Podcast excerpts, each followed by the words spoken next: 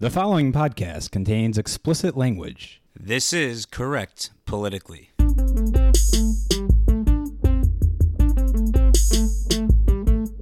Hello, and welcome to Correct Politically, where we discuss modern issues of global concern. I'm your host for this week, Nitzan Rivlin, and I'm joined by Rafi Blumenthal Hello. and Joshua Romano. Hey, bro. So, this week, instead of lamenting on the present, I thought it would be nice to take a look back in the past. Should I Back correct to the your, future? tra- your grammar on that or let it slide? you can't lament on something. You can lament something. really? Let's start this Are off with a bang. sure? He is the I've English the lamented on a lot of different stuff in the past. I mean, I'm lamenting on your ruining of the English language. Good. You lament on that for a while. So, recently, I've, and I'm sure you guys have well, uh, I've read a lot of pieces about the Obama presidency and the legacy that he'll leave and how he's viewed by the American public. And I'm sure you read a lot of articles about how the election of Donald Trump is, in a sense, a referendum on the Obama presidency. And you know, we're going to be inundated with these kind of articles for a while now, um, because what people love to do is talk about how people will be viewed in the future, even though this is sort of a fool's errand, because how can we possibly predict how someone will be viewed later on in life? Well, I don't think a lot of people really want to live in the present right now, so maybe that's a justification for wanting to look back or wanting to see how somebody will look in the future backwards. Yeah, probably. And probably when they're in like 50 years, when people are talking to their kids or grandkids, they'll be like, man, that Obama was amazing. What a great speaker. Back when we used to have democracy. you guys don't know what it was like. so I thought today would be interesting. Uh, instead of focusing on how tr- Donald Trump will lead the country in the future or how Barack Obama has led the country in the past eight years, it'd be nice to take a look at some past presidents and you know and go sort of go through their presidency, how they were viewed at the time, and how hi- the historians and the public's perceptions view of them changed over time. So each one of us has chosen a president that we will discuss, and I will lead things off by talking about the second president of the United States, John Adams. So, Adams, as all of you are well aware, he was one of the founding fathers of the United States. He went on plenty of diplomatic missions to Europe during the time of the Revolution to garner support for the American Revolution. Uh, he was the first vice president and the second president of the United States. He was a one term president, um, mostly due to some of his unpopularity during uh, his presidency. Some of the accomplishment of his presidency was actually inaction in that he chose not to go to war with either Britain or France um, and did not want to get entangled in their in the war across the bay, uh, mostly because he saw that there was nothing to gain, but uh, many Americans viewed both uh, Britain and France as being antagonistic to the United States and did want to see action. Uh, he also passed the Alien and Sedition Act, which jailed people who were critical of his administration and also made it more difficult for immigrants to vote. Um, and those were basically the two things that I think he's most remembered for. I mean, chime in if you guys think of anything else that was like particularly. Yeah, no, I, I think like John Adams suffered from. I'm trying to think of like a clever um, name for it, but it, it happens all the time. It's like Al Gore syndrome, where you're at, when you're coming after a great leader, you're almost like kind of doomed to underwhelm. And much of John Adams' presidency seemed to be like you were describing, just sort of like shrouded in like half measures or um, concerns, and and and like his accomplishments before becoming president are like overshadowed by his presidency, and then his presidency gets like um, sort of remembered in a certain you um, because of uh, I think he was just like coming after Washington, never really able to live up to the hype. We should really call it the John Adams syndrome, considering he became. he doesn't even get a syndrome named after him. uh, no, no. I just feel like you know it doesn't do it well. That's a fair So call. he was like the first isolationist president, I guess you could say. Um, Well, I don't know. Washington was as Washington- isolationist. Yeah, right? Washington also said like, uh, what was the quote? Like, don't get uh, entangled in foreign. Affairs. It was it was something along those lines. I don't remember. Washington must have been really annoying to play like a board game with because he was all about just like not taking sides, like you know, like he'd like be like you know like pick up basketball and like refuse to like shoot or defend. Like he was like Nice sports you know, reference. Yeah, you know, you know me. huge, huge fan of the sports. Yeah, yeah, yeah, the sport actually, as as you know, on the right side of the Atlantic, they call it. See how shitty it is to be John Adams. Even a conversation about him is being co-opted by his predecessor. Poor John Adams.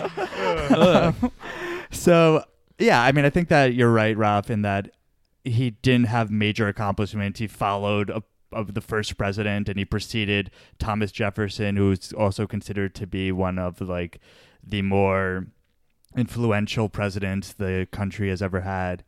Um, and it's interesting because there was an HBO miniseries about John Adams, which is really interesting. It's a lot of fun to watch. It's also semi. It's pretty accurate, like Yeah, it's- historically. it's, based on the um, David McCullough book. oh, is it? Mm-hmm. Anyway, like at the time, it seems at least from that miniseries that he's he's at least aware of the fact that he's unpopular, uh, which also led him to uh, start writing a lot after his presidency. That also led to the famous exchange between him and Thomas Jefferson when they were exchanged letters. Um, and I think sort of the way that he was viewed then is relatively similar to the way that he's viewed by historians in general. I mean, there's sort of like these rankings on how presidents are rated, you know, from one to it's going to be 45 soon. Um, and Adams is always in that 10 to 15 range. Like he's one of the more popular one term presidents ever. Um, but he's always going to be ranked lower than like the Washington, the Jefferson, and the Lincoln. So when you say like rankings or ratings of presidents and where like Adam falls along that continuum, where do you get these numbers from? So there's different um, surveys done over the years in which they basically reach out to different political scientists or historians, and they ask them to rank, um, you know, the presidents, and they gather all that data, they aggregate it, and then they could release some sort of study on it. So there was some stuff done by by Nate Silver recent, uh, like two three years ago, in which he sort of looked at uh, popularity ratings as well as these historian surveys and sort of compare that data. There was other organizations that do it uh, as well. Um, there was one even that sort of tracks how historians view presidents like every 10 years. So basically you could sort of see how a president's standing changes from like the 40s until today, uh, 1940s. Um, and all this stuff is more or less like readily available online if you just Google presidential rankings. No, I was I was just thinking. I was looking at um, Nate's ranking and on his chart, which you know is is taken from an article back when he was writing at the New York Times in 2013 called um, "Contemplating Obama's Place in History Statistically."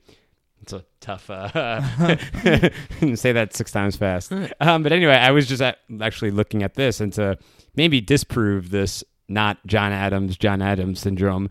Um, Harry Truman surprisingly ranks number six all time uh, president popularity, and like you would think if there really is John Adams syndrome that he would ha- suffer coming after FDR's four terms, right? Not really getting elected in his first term, but he didn't, so that's just surprising. Yeah. Uh, Harry Truman. That's such an interesting figure. Like, like Wait, I have to share the most amazing thing about Harry Truman, which is that my grandparents, when they were still alive, went to go see in theaters the Jim Carrey movie called The Truman Show because they thought it was about Harry Truman. it's the most amazing thing ever. I'm Wow. sorry. I, that was Were they they it was- mildly- it was definitely Yeah, I was more say, were they important than what mildly you were going to say. I mean, I guess maybe metaphorically it's kind of is. I don't know. Did they learn a lot about Harry Truman from the show? I would hope not, but who you know who knows. but yeah, it's amazing. Um, to Ralph's parents were very. Uh, to Ralph's grandparents were very sorry. yeah, and or like we're surrounded by like stoned high school kids, you know. Please do not come back and haunt me as a ghost Yeah, throughout my exactly. life.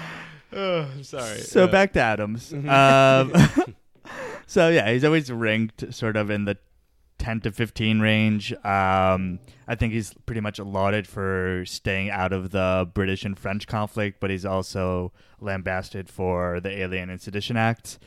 Um, He was also like the second president ever in the United States of America, so I feel like he would have some sort of like, I don't know, like high ranking because of that.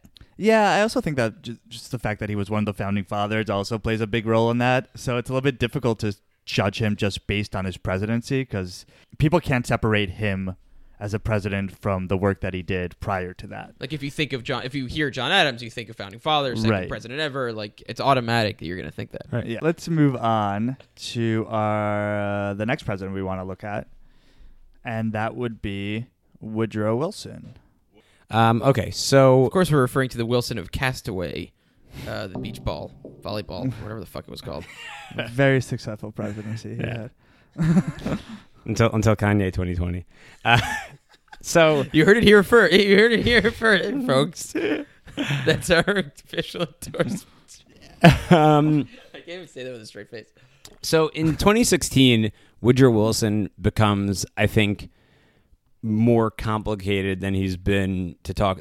It becomes more complicated to talk about Woodrow Wilson in 2016 than it was or has been. I think like any year since like the 1920s, and that's because of the recent um, sort of upheaval or conversation about changing the name of the um, International Affairs School at Princeton University, which is currently called the Woodrow Wilson School of International Affairs. And people have um, questioned whether that uh, name should um, be continued or should be sustained because of like his um, quote unquote checkered legacy. So I, I just feel like that's like the elephant in the room and it frames the discussion. But to put that on the side for a second and then return to it, up until like I think it's 2015 when people first started like protesting against that, um, Woodrow Wilson was remembered in U.S. history very fondly. Right, we mentioned that Harry Truman was number six on the all-time list, and right after him is Woodrow Wilson at number seven. So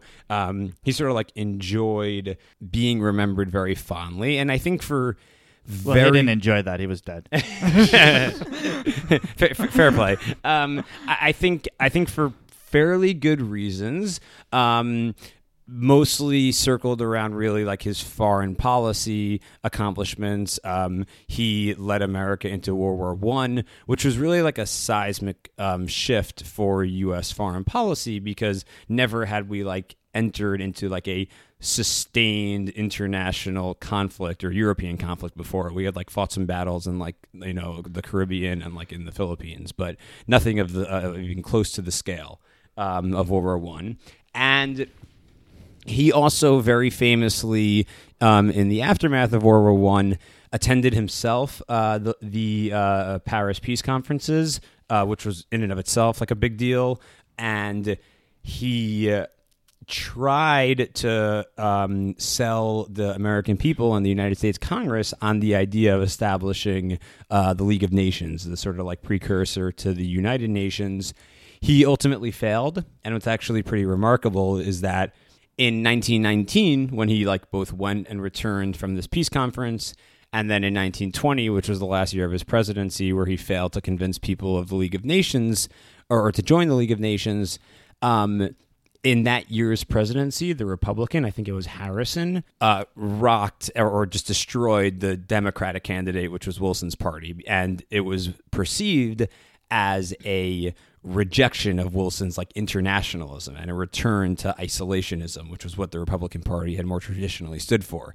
So, uh, all of that just in context to um, think about Wilson's legacy is that like it seems as though like immediately afterwards in the like literally the last year of his presidency he was fairly unpopular. I mean he had his like signature cause which was the league of nations and he like almost killed himself quite literally. He had a stroke on stage because he was working so hard trying to sell this concept to congress and to the american people and he failed and then the American people sort of rejected the whole internationalist vision by um, electing the Republican in such large numbers. But then I think with the sort of benefit of a couple of years of time, he came to be remembered a lot more positively up until very recently. obviously it was going to be reflected on poorly because World War One was not particularly popular, right? I mean, it was the they were the generation that fought there was called the Lost Generation. Yeah, I mean, it makes a lot of sense for the fact that like the American people weren't exactly like really, really happy about maybe being more internationalist because of World War One. You know, a lot of people dying. Sure. Um, you know, again, I think with the benefit of hindsight, and this is maybe what Wilson's legacy initially benefited from, historians came to, I think, collectively think that had we invested in the League of Nations, perhaps like the um, s- destruction and, and, and continuous fighting, you know, in, in the decades that followed could have been prevented. So I guess you could sort of say that that uh, hindsight is twenty twenty, and in retrospect, whereas the assumption being that the League of Nations uh, or a more internationalist role for America would have helped prevent future wars, and he was sort of he could be viewed as like a visionary. Sure, and I think in the 1950s, that's exactly the role that America finally did agree to kind of like um, pick up. Okay. Um. So let's. I I think he's still incredibly popular, but there is a segment of uh, the population that talks frequently about his role in sustaining segregation and even reestablishing it in some uh, federal government bureaucracy. Let's talk a little bit about that and the Princeton protest.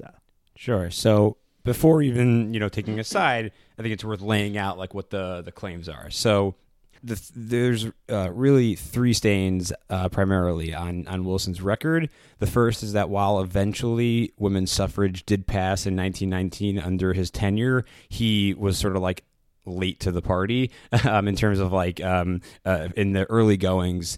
Um, he was not like not only was he just not like a proponent for it, he would just like ignore the protesters and like whatever. There's some remarkable um, stories about his indifference about the issue, but he did eventually come around and and and, and help oversee the the passing of what was it, the Fourteenth Amendment, no, What for women's women's suffrage? vote? Yeah, I think it was the.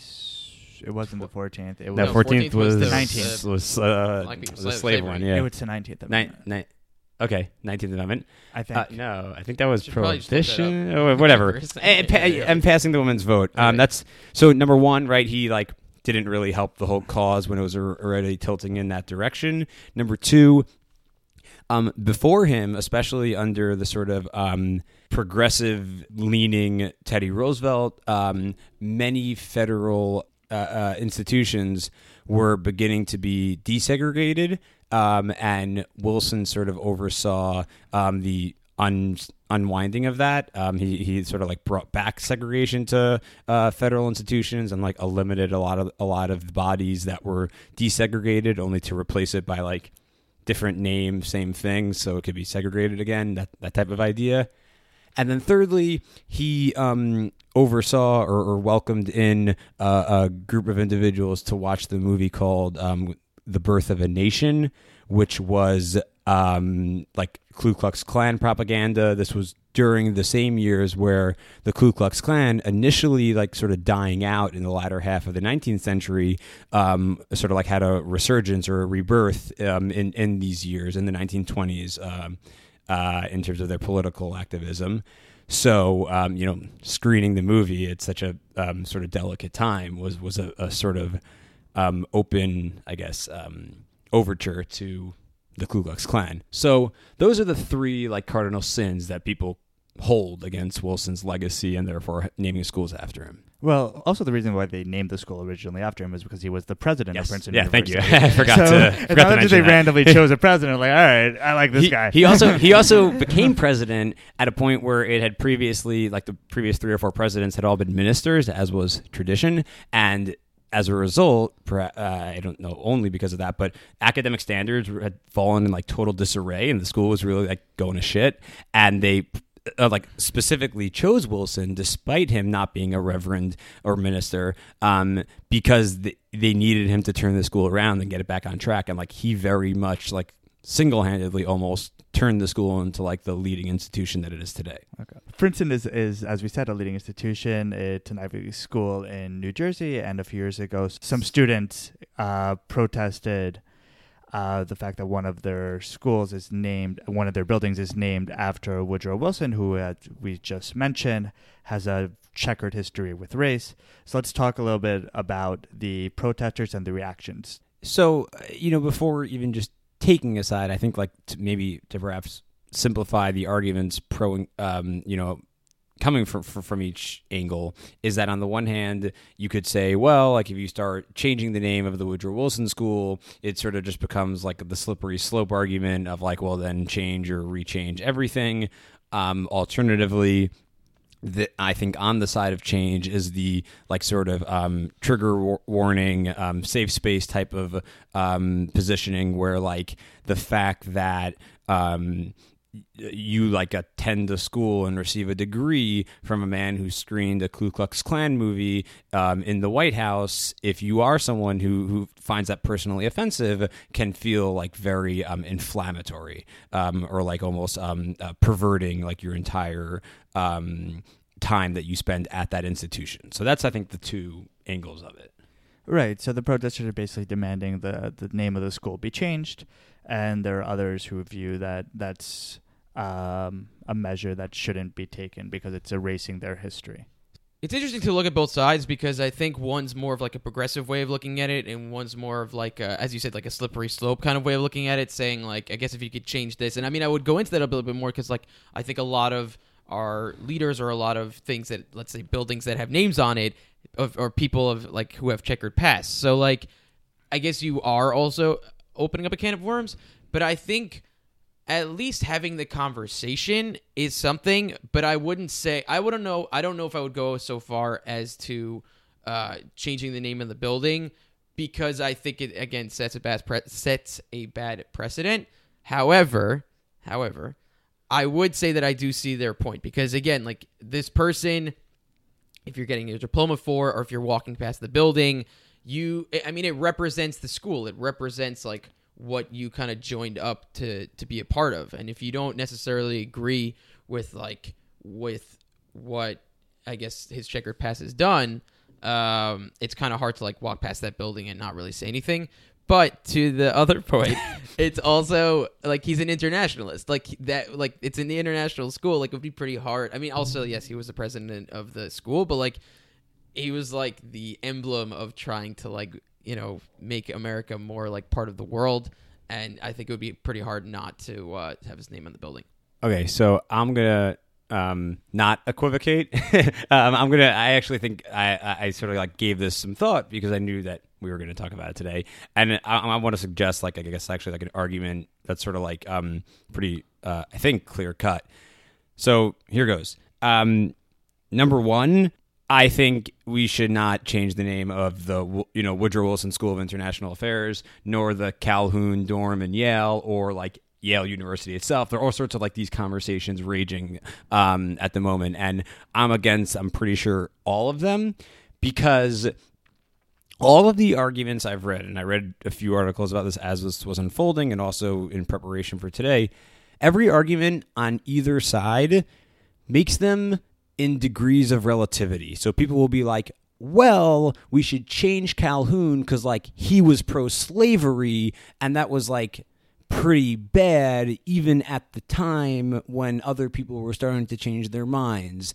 But Wilson, even though he was like pro racist, he also did a lot of good. Plus, he was connected to the institution. Like, everybody is applying very localized logic that is not applicable or scalable, and therefore, in my opinion, indefensible. So, because there is no set of rules in the abstract for determining like how good uh, how connected to an institution someone should be before you know you do keep or don't keep the name and because there is no universal set of rules or logic to determine how evil or bad someone needs to be in order to have their name eradicated, everything just becomes relative. And I think that's therefore not just like a slippery slope or moral hazard, it's just shitty policy. Wait, so you're saying if they had a school you know, the Adolf Hitler School of Punctuality. Excellent. Okay.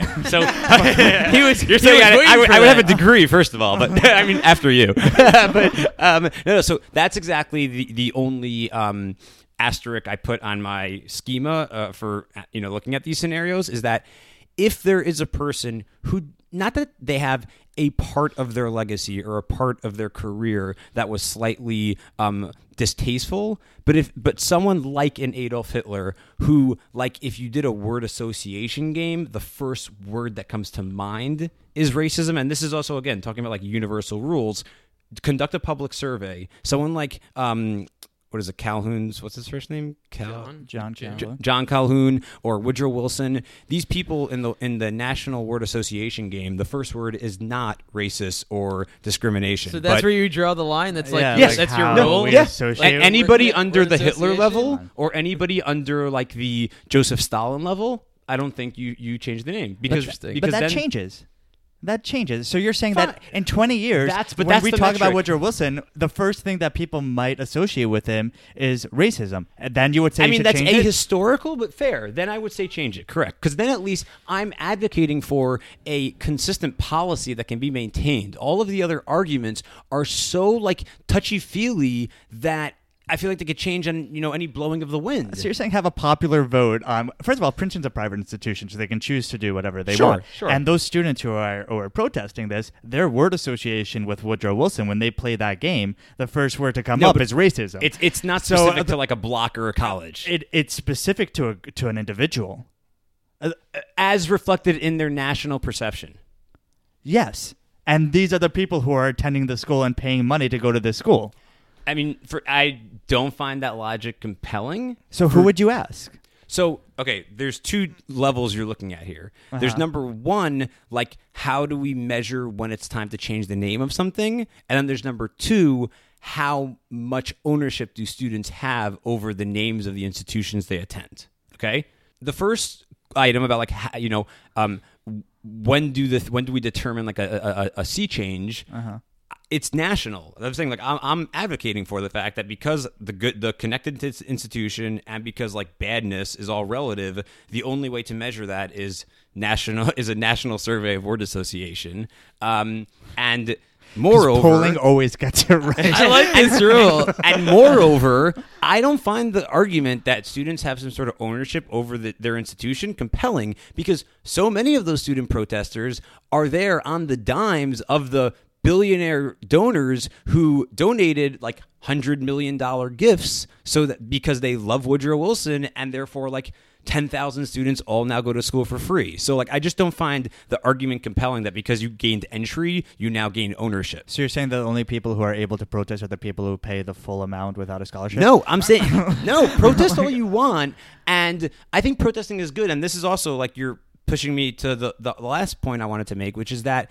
I think protesting is fine, and I think these conversations are important. And by no means would I argue to stifle this, no matter you know how rapid the sea change or small of a voice it is. But never to remove names or take away um, parts of a legacy, but to add to it. So if people wanted to say, hey, let's make it the Woodrow Wilson and Susan B. Anthony School of International Affairs, I'm totally for that, actually. I'm just very against removing or erasing parts of a history because it all of a sudden becomes um, distasteful for like a group of students or for like a state or, you know, anything else. I think it, it has a lot to do with the way that, as you said, we perceive different people. And like, I think that there are some people you say are like too far across the line that there, there's no way that you can bring them, there's no way you can justify naming a building after them. Sure. I do agree that there's some really odd way of, of understanding this, like more relativism as like time progresses, because the morals of today are not in line with the ones of the early 20th century or the early 19th century. So when we look back at like George Washington, he was a slave owner, as was Thomas Jefferson. Should we judge them today based on what they did at their time and what was acceptable? I mean, I think uh, in the Bible, like Noah was a righteous man for his time or something like that, right? Like, and, and Abraham served meat and milk to the angels. Wasn't he also a drunk? he did. That's explicit in the Bible. Yeah. So I mean, we're we're all subject to to the moral norms of our time. I think the problem with Wilson is not that he wasn't more progressive than what his time called for is that he actually instituted policies that were regressive in terms of race. So I think that's a big part of the of the protest of what they're protesting. It's not so much that he was like, okay, I'm just in line with what's going on. I didn't progress uh, racial equality. It's that he actively fought for racial inequality.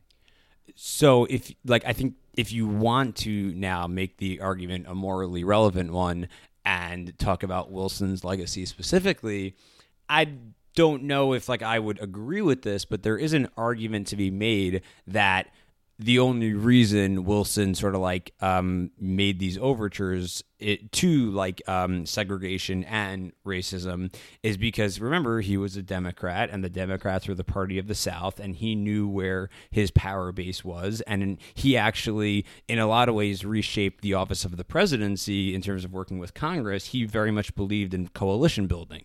So a, a lot of the um, segre- like uglier parts of his legacy, um, some some people argue can be perceived not as like the uglier parts of his personality, but the uglier part of the coalition he was leading in his leadership of the executive branch. So you admit to the fact that he implemented regressive policies. You're just Yes, yeah. excusing it with with I- yeah, I don't like the moral, you know, more moral uh, relevant game, but if you do it, yeah, that's that's Okay. what one would say.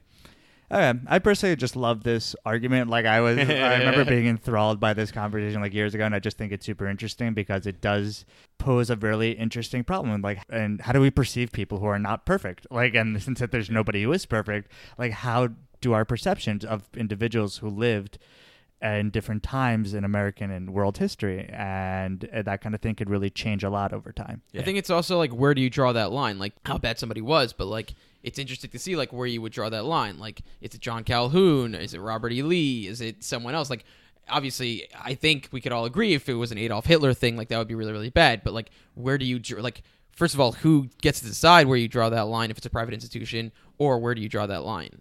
Yeah. And it's also a great like if you want to, as Romano likes to say, steer the pot. Um, if you, if you want to just like get people worked up because it's an issue that both liberals and conservatives get really passionate about. Because Right. liberals are like, oh, safe space, you're offending my sensibilities, and conservatives are all about like conserving things and recognizing Sure. like greatness. So it's a great way to get everybody angry at you. Is what I'm trying to say. Sorry. So next, we're going to discuss someone who is viewed positively by all. John F. Kennedy. Romano, take it away. Okay, so uh, JFK was kind of like riding the wave of enthusiasm, like around that time of like people wanting to feel like America was doing a lot better after World War II, like 15 years after. He was the 35th president, and he was also the youngest president ever, and he was also uh, like the first celebrity president around that time. And I think you can catch this in our 1960s election episode. Um, Good that, plug. What? Good plug. Oh, thank you. um, that like television during that time and like political television was really like taking on a life of its own, and uh, people were becoming like a lot more interested in like what uh, like kind of clothes they wore and like stuff like that. So uh, he was elected in 1961, and uh, sorry to tell you guys this in case you didn't know this, he was assassinated in 1963. Shit. I know, right? It's kind of a bummer. I didn't finish the movie yet, dude. sorry, sorry to ruin the ending. Uh, so he definitely had like lots of ups and downs. Um, I would say some of the downs were the Bay of Pigs, um, waiting too long to really do anything about civil rights. Um, the ups, I guess, like would be uh, the Cuban Missile Crisis. He created the Peace Corps, um, and he didn't have much. Like he didn't do much with. Um, with domestic policy. I mean, he did some, but like most of his presidency, I think if you like look at it, was mostly on foreign policy. So, if I remember correctly from our 1960 uh, election episode, he barely won that election. Um, meaning that the country was divided on whether they wanted him to be president. In his three years as president, how did popular perception of him change? So he was actually looked upon. I mean, it was it's kind of like a roller coaster a little bit. Like in the very beginning, he was like coming on this red, like this wave of enthusiasm. He was really, really, really popular. And then around the time of like the Bay of Pigs, it kind of like went down a little bit. I mean, it was still in like the high fifties, but it wasn't like in the sixties, in the sixty percent approval rating that he was before then. So yeah, so so there were actually a bunch of articles written in uh, in 2013 uh, to kind of like remember and also mark uh, the 50th anniversary of assassination, and a lot of historians were kind of re- and different journalists were recounting how they felt about his presidency, and a lot of people like through you know because he got assassinated and because um you know there's still like this conspiracy about what happened nobody really knows. And i mean it's not that nobody really knows. Most people believe that it's um that it's Lee Harvey Oswald, but so like 40% of people still believe that there's some sort of like conspiracy behind his death. Um, whether it be like LBJ or the Cubans or the FBI or something like that. So after his like after he was shot, like his approval, uh, I mean his his popularity like shot up. So JFK's death eh, really helped his popularity. Um, Sorry. that's basically it. See you guys later. No, I, mean, the other thing I think why that impacts at least the way that JFK is remembered is that, like, if you don't think of it as like cumulative points scored in the presidency contest, but rather like improvement in your presidency as like a delta from like day one to whatever, like day a thousand, I think he made it to or something like that. Um, his improvement, um, like relative to where he was when he got shot compared to where, when he began was like a very um, um, positive growth. So that's like I think the other thing contributing to his like positive legacy. Oh, they were saying that people like viewed him as getting better at the Right, he job, kept and then they were like, improving. "Oh, man, Yeah. if he would have been president for eight years, who knows how good he could have been by the Yeah, end." precisely, yeah. So, so as I mentioned before, um, there were like those art, like some of those articles that people wrote, um, you know, to commemorate the 50th anniversary. Some of them were kind of like, you know, we see Kennedy as this great president, but really, like, was he really? Did he really do like all these great things, or do we really just commemorate him well because he was shot?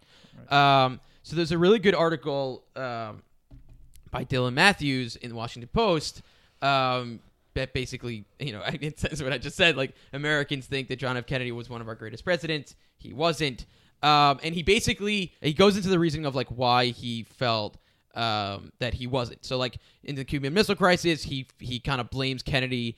Um, for misunderstanding why Khrushchev had put the missiles in Cuba in the first place, he was basically saying like Khrushchev didn't really want to invade. Uh, he was just saying it because, like, a year before in the Bay of Pigs, he thought that the U.S. was going to invade Cuba, and he kind of wanted to just, like, make sure that they were okay. And that uh, Kennedy then put missiles in Turkey and Italy, and that was a really bad move because that provoked Russia, like, to build up their, their missiles even more in Cuba. Um, another way that he also said like he fucked up was with the Bay of Pigs because he thought it was like a really huge mistake and also like provoked Russia even more. And uh, I don't know if I agree with this next part, but he's saying like some historians even blame Kennedy for Cuba becoming like fully communist because Castro at the time wasn't super communist yet, and Che Guevara didn't. I mean, he had influence over him, but he didn't have like a ton of influence over him yet. And some people uh, blame Kennedy for for them becoming uh, totally becoming totally communist.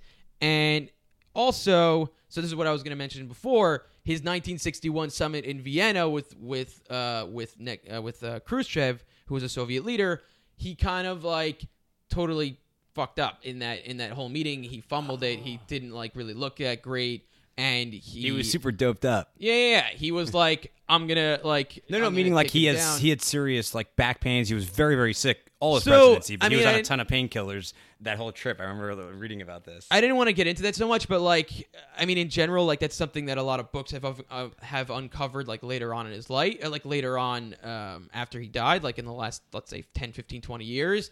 He had a lot of different uh, health problems. He was in and out of the hospital for like a while. He had back problems. He also had like different. Um, he also had just like different ailments. I don't remember them off the top of my head, but like he had just had different. Um, Marilyn Monroe being one of them. Um, so no, no. So, so, so, yeah. I mean, people also look upon him as like this like fierce leader who really like, uh, you know, fought through all the adversity of, of being sick and, and having all these types of diseases. But he also was like a huge womanizer and uh, perennially treated on his wife, which I thought like, which wasn't really in the article that I just mentioned, but like, what's interesting to me is that like in today's day and age, like a lot of news stories, like a lot of people get not necessarily kicked out of office, but like the guy from South Carolina who was like um the Appalachian. the Trail. Appalachian Trail, like the guy who was um like cheating on his wife. But But there I are mean, it was plenty of stories of politicians who've been Correct. shamed because they've cheated on their wife. that guy Correct, who so- took dick Yeah. pics and lost Hillary Clinton the election, right?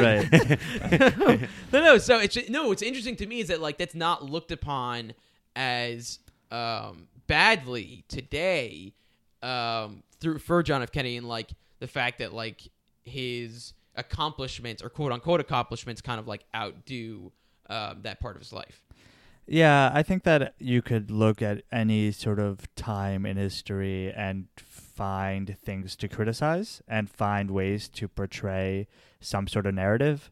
Um, generally speaking, I think it's pretty accepted that like JFK is incredibly popular among like uh, among the among people like over time. You So- know, it doesn't really change that much. So there was actually the tw- the, the 2013 Gallup poll that showed that 75% of people view him as an outstanding or above average president, which is higher than 11 other presidents other than Eisenhower.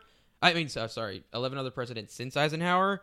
And he also, um, a 2011 Gallup poll found that he came in fourth when Americans were asked to, the, to name the greatest president of all time, uh, behind Ronald Reagan, Lincoln, Clinton, Right. but ahead of George Washington. I think there might also be a bias there. I'm curious if that like ranking will stay that high because like the baby boomer generation who like grew up seeing Kennedy, I All think like off. disproportionately or remember, remember him disproportionately well. So I don't like you know.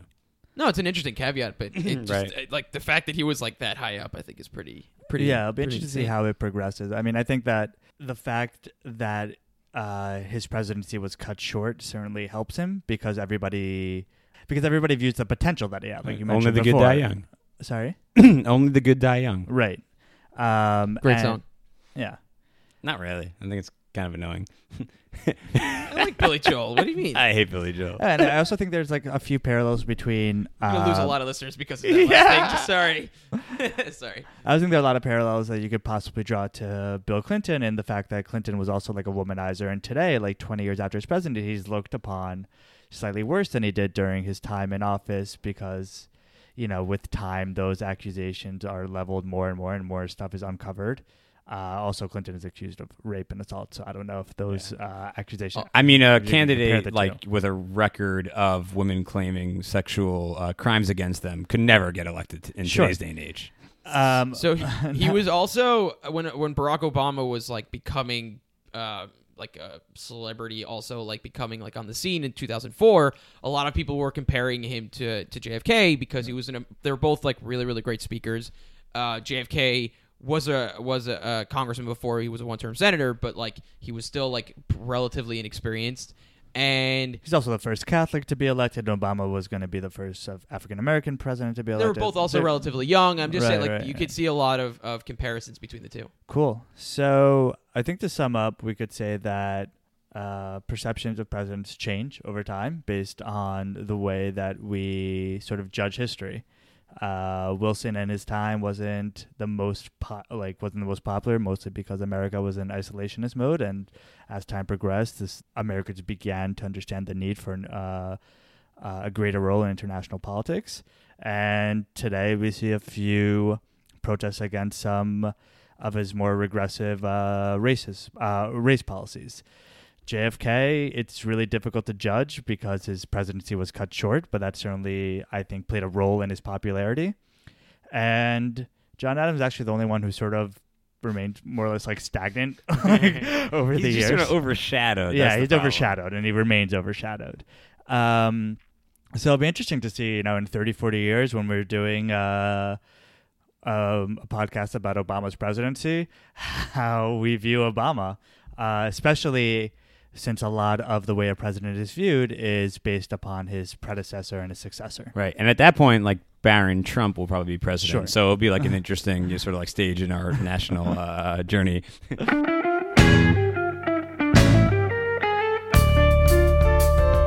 And with that, secret stash. Who's going to lead us off? I'll uh, I'll I'll uh, kick it off. Um, uh, so this week, my secret stash is one of my favorite technology tools um, that genuinely enhanced my life happiness, and that's an app called Pocket, as in like something you keep in your pocket, and It's very very simple. It's just a reader app that you can download um, on your on your um, you know whatever Android, iOS, and then also can add as like an extension to your Chrome browser or Safari browser, whatever you use. And basically, with like very um, low barrier to entry, it's like super simple to use. You add a button, you add a button to your browser, or you add it to like your share menu on your phone, um, you can then like conveniently sort of like um, direct all like articles you find on the internet or anything you want to read into like this one communal place, which is like Pocket. Um, and then you can access it offline. So I'm on like airplanes a lot, so it's great. I can just open that up and just catch up my reading. It remembers where you are. So if like you start reading in your browser and then you like want to pick it up on your phone, it'll keep you up like to your same page. And then also, what's nice is like if you're someone like me who prints out a lot of articles, when you save it to Pocket, it provides like the sort of like simple um like stripped down version. So it just like strips away a lot of like no ads on the side. It's a lot less pages when you print it. Um so and, and like it's a hard thing to sell but its real like main selling point because there's a lot of apps that do this is its um, simplicity and and just like um, friendly to use. Um, so if you don't have something that already does this i strongly suggest you uh, give it a whirl. If you had a blog of like how to live your life like Ralph, I think I would follow it. Like I think like you know, whoever listens to our secret stashes, like they get like these helpful tips about like making sure that your air conditioner is on when you get home. Right. Or making sure not to overprint when you have a lot of articles that you want to print. Like these you know if you're biking tips. home every page counts you know Exactly. or well, if you're not into the bike lanes, then maybe you shouldn't listen to that episode. Right, But- right. But like also, as you know, Nitan already mentioned, ever since I graduated from the Adolf Hitler School of, of efficiency or whatever it was, you know, uh, it sort of changed my perspective. Life according to Ralph. Um, so my secret stash this week is actually what spawned the idea for this episode. Is my recent trip to the FDR Presidential Library in the Hudson Valley. Um, kind of uh, copying my secret stash from like a little while ago. yeah, but nobody remembers. also, kind of kind of copying my idea of taking your girlfriend to. Uh, wasn't to- copying. I was uh, complimenting. Oh, okay. No, that's, that, that, that makes me feel It's the better. highest form of flattery. exactly. It's uh, what Melania Trump was going for when she copied Michelle Obama's speech. nice. um, yeah, awesome, awesome presidential library. I mean, I s- didn't spend even remotely enough time in there. You could do like two, three days because his presidency is so vast. But, um, you know, it walks you through the Depression, World War II, you know, the things leading up to World War II. Like, it's such an amazing history. Um, highly recommended to go. Uh, the presidential library is free, so it's really cool. You could also pay a little bit and go to see his house as well. Um, it's in upstate New York, only a couple hours away from Manhattan. Uh, it's really, really worthwhile, and it also uh, led me to make my life goal um, is to see all the presidential libraries. Yeah, I was gonna say, uh, Nitsan is starting the tour Yes. of all the presidential libraries for all of those who want to join him. I guess follow us on Twitter and you know check us out. Right, I'll post up pictures of me like posing next to Like like, next- a picture, like a statue of Nixon or something like that. Dude, I would pay so much money for a signed photograph of you outside the um, the fuck that Mount Rushmore. You know, So my secret stash is a book that I am reading um, called Hard Choices, and it is by Hillary Clinton. And I don't want to, you know, get into, you know, anything about like why I'm really, really sad that she's not president. But if you're looking for like a really good um, history of like while she was Secretary of State, and also like a lot about the Obama presidency, it's like extremely in depth and goes into like not necessarily country by country, but definitely region by region, and like what she feels about it, what she feels about the future, and whether or not like you agree with her her her policies or her politics. She happens to have like a ton of experience and also knows a lot about each place and like again like eh, you don't know you know you don't necessarily would have wanted to vote for her, but like you can't deny that like she has a lot of great and cool insight into the world and um, it also gives you like um, a seat at the table of like different security briefings different like meetings that you had with obama and it's it, i like it's definitely it's a definitely it's a thick book uh, so so definitely like take it for a long trip or something like that but um, but it's but it's a lot it's a lot of fun. Cool. So I think that's that for this week. Thank you for joining us. Make sure to follow us on Twitter and Instagram and Facebook and Snapchat and wherever we are. I want to thank our Pa- host uh, Periscope. Rafi. Don't, don't you don't want to miss those live video feeds? Which one? I'm sorry. Periscope. Oh, Periscope. Well, that's uh, you can do that through Twitter, can't you? Uh, sure. Okay. if you um, and yeah, make sure to subscribe and listen. And thank you for tuning in. Have a good week. Cheers.